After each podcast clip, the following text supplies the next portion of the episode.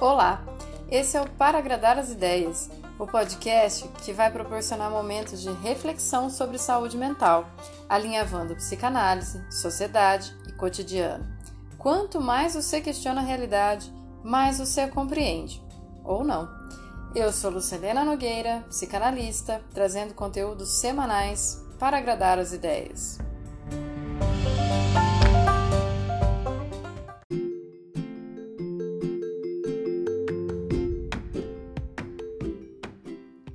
Segunda temporada.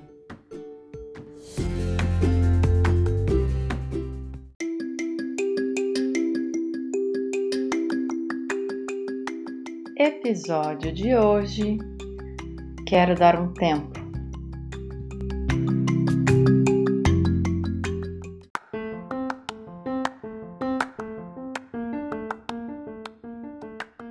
Oi. É difícil começar um episódio assim, né? Já trazendo a frase mais temida nos relacionamentos. Principalmente depois de ter feito um buraco na semana passada e não ter lançado episódio nenhum. Mas é isso aí mesmo, né? A gente precisa conversar. Eu quero dar um tempo. Não é você, sou eu.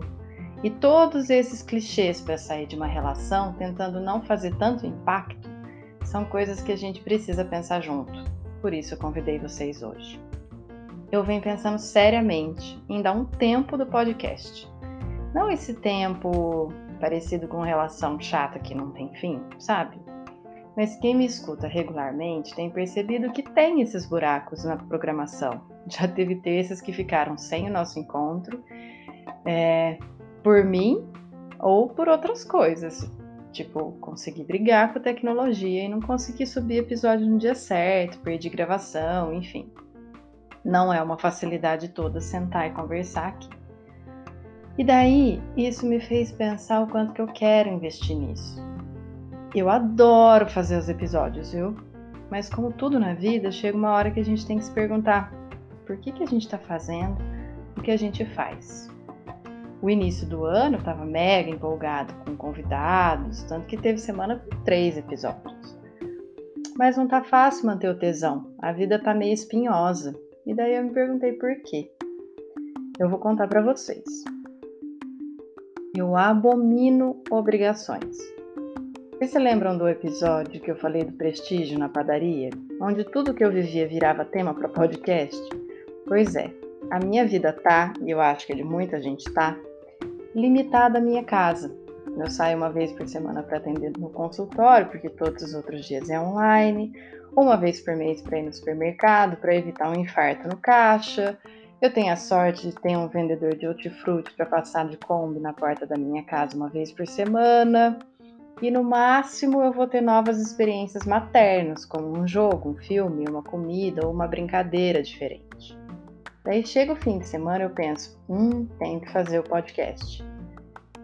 E na verdade eu não tenho. Isso aqui é amador, muito mais ama do que dói. Mas tá parecendo aqueles casamentos falidos, sabe? Que de sábado à noite tem que transar pra, sei lá, aliviar a tensão, fazer manutenção, diminuir o risco de traição ou para não ter cobrança. Eca, eu não suporto isso.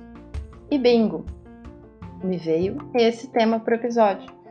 Eu tenho uma lista preparada para novos episódios, mas eu prefiro quando eles brotam espontaneamente. Tipo quando você tem um parceiro, passa numa padaria e vê aquele chiclete da infância que você sabe que ele gosta e fala: vou levar para casa.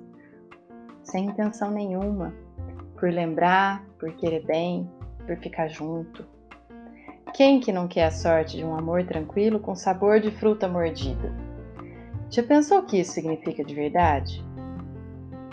Eu gosto da intimidade que essa letra propõe, porque ela transforma o tédio em melodia, fala do céu e do inferno de todo dia e ao mesmo tempo faz do corpo furacão. Ai, como a gente precisa de Cazuza, né? mas a gente acorda todo dia sabendo que a gente não vai ter todo o amor que houver nessa vida. Todo relacionamento começa cheio de ilusões, alegrias, entusiasmos. Afinal, a gente projeta no outro aquilo que estava imaginando sozinho até então. Daí, como a empolgação é dupla, cada um vai mostrando o melhor de si, na tentativa de cativar a permanência, e quando tudo vai ficando mais sólido, mais garantido, vai correndo o risco de também ficar mais monótono, criando uma nova ilusão de que já se sabe tudo que o outro gosta, tudo que o outro pensa, tudo que o outro quer, achando que conhece ele tão bem que ele pode ficar de canto. Pura ilusão mesmo, porque ninguém nasceu grudado e mesmo que as, as mesmas frutas nasçam do mesmo pé, cada uma amadurece no seu próprio tempo. Então, por mais duradoura que seja uma relação, cada um sempre tem algo de novo para mostrar, ou que foi descoberto, porque ninguém morreu depois que se relacionou, ou porque estava escondido e ainda não tinha tido chance de aparecer. Que seja bom ou ruim, a sorte de cada um. Mas sempre tem. Se a gente esquece de apanhar a fruta mais alta no pé, pode ser que ela caia sozinha mas pode ser que ela apodreça por lá, que seja comida por pássaros, e a gente nunca vai saber o sabor daquilo. Supor que se sabe tudo sobre o parceiro faz esse efeito de garantia e segurança que também leva ao desinteresse. Tipo aquela blusa de inverno que você só usa uma vez por ano, mas sabe que tem, então não vai precisar comprar outra.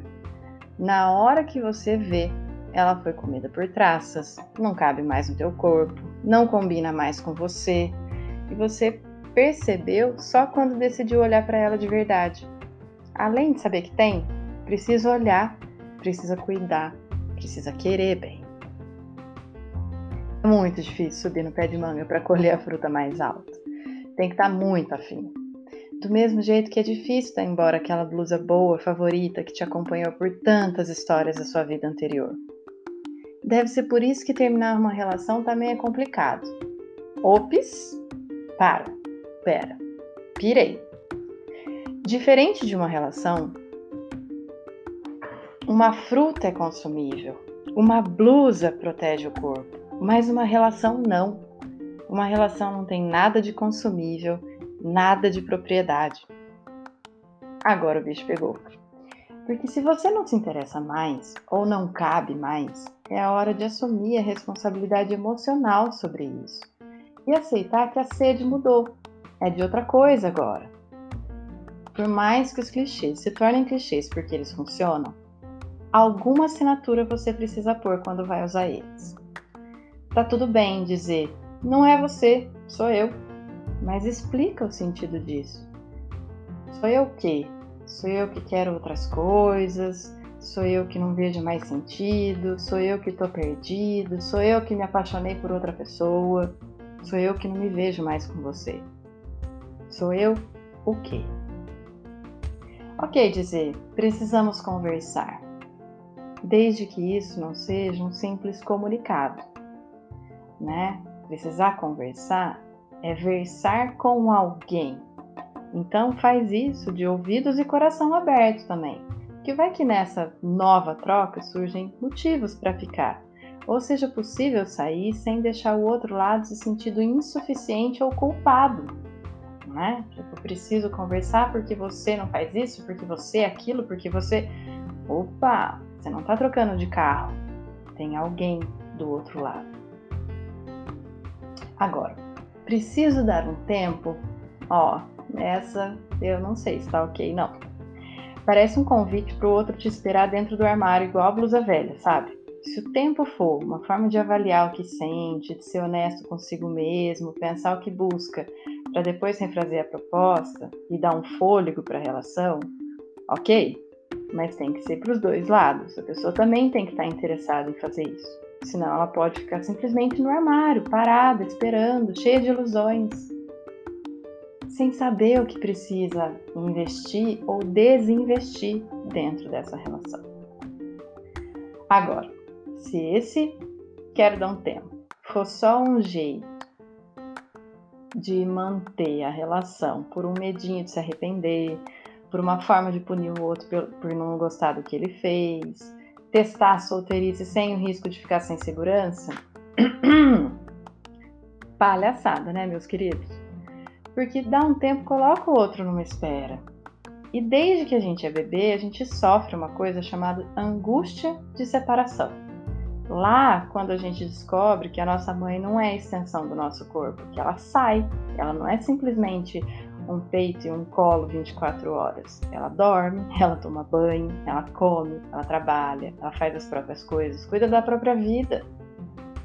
A gente não gosta muito de ter essa ideia de que a nossa mãe não estava ali só para servir a gente.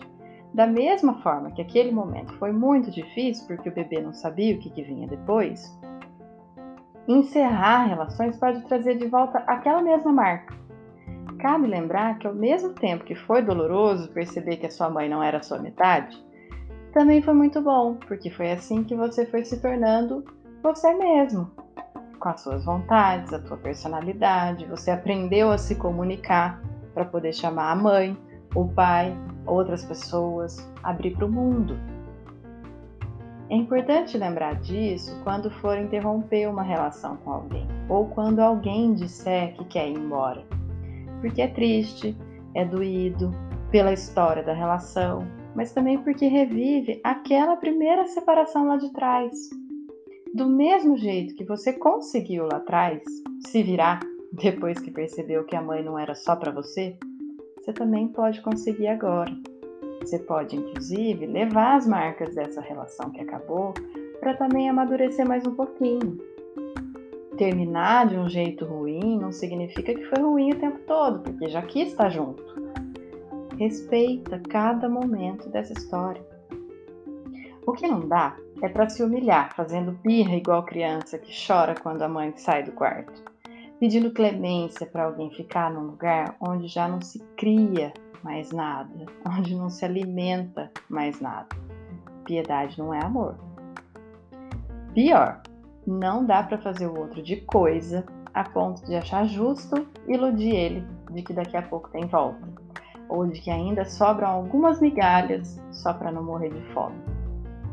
Respeitar o que se vive com alguém é também saber pontuar questões.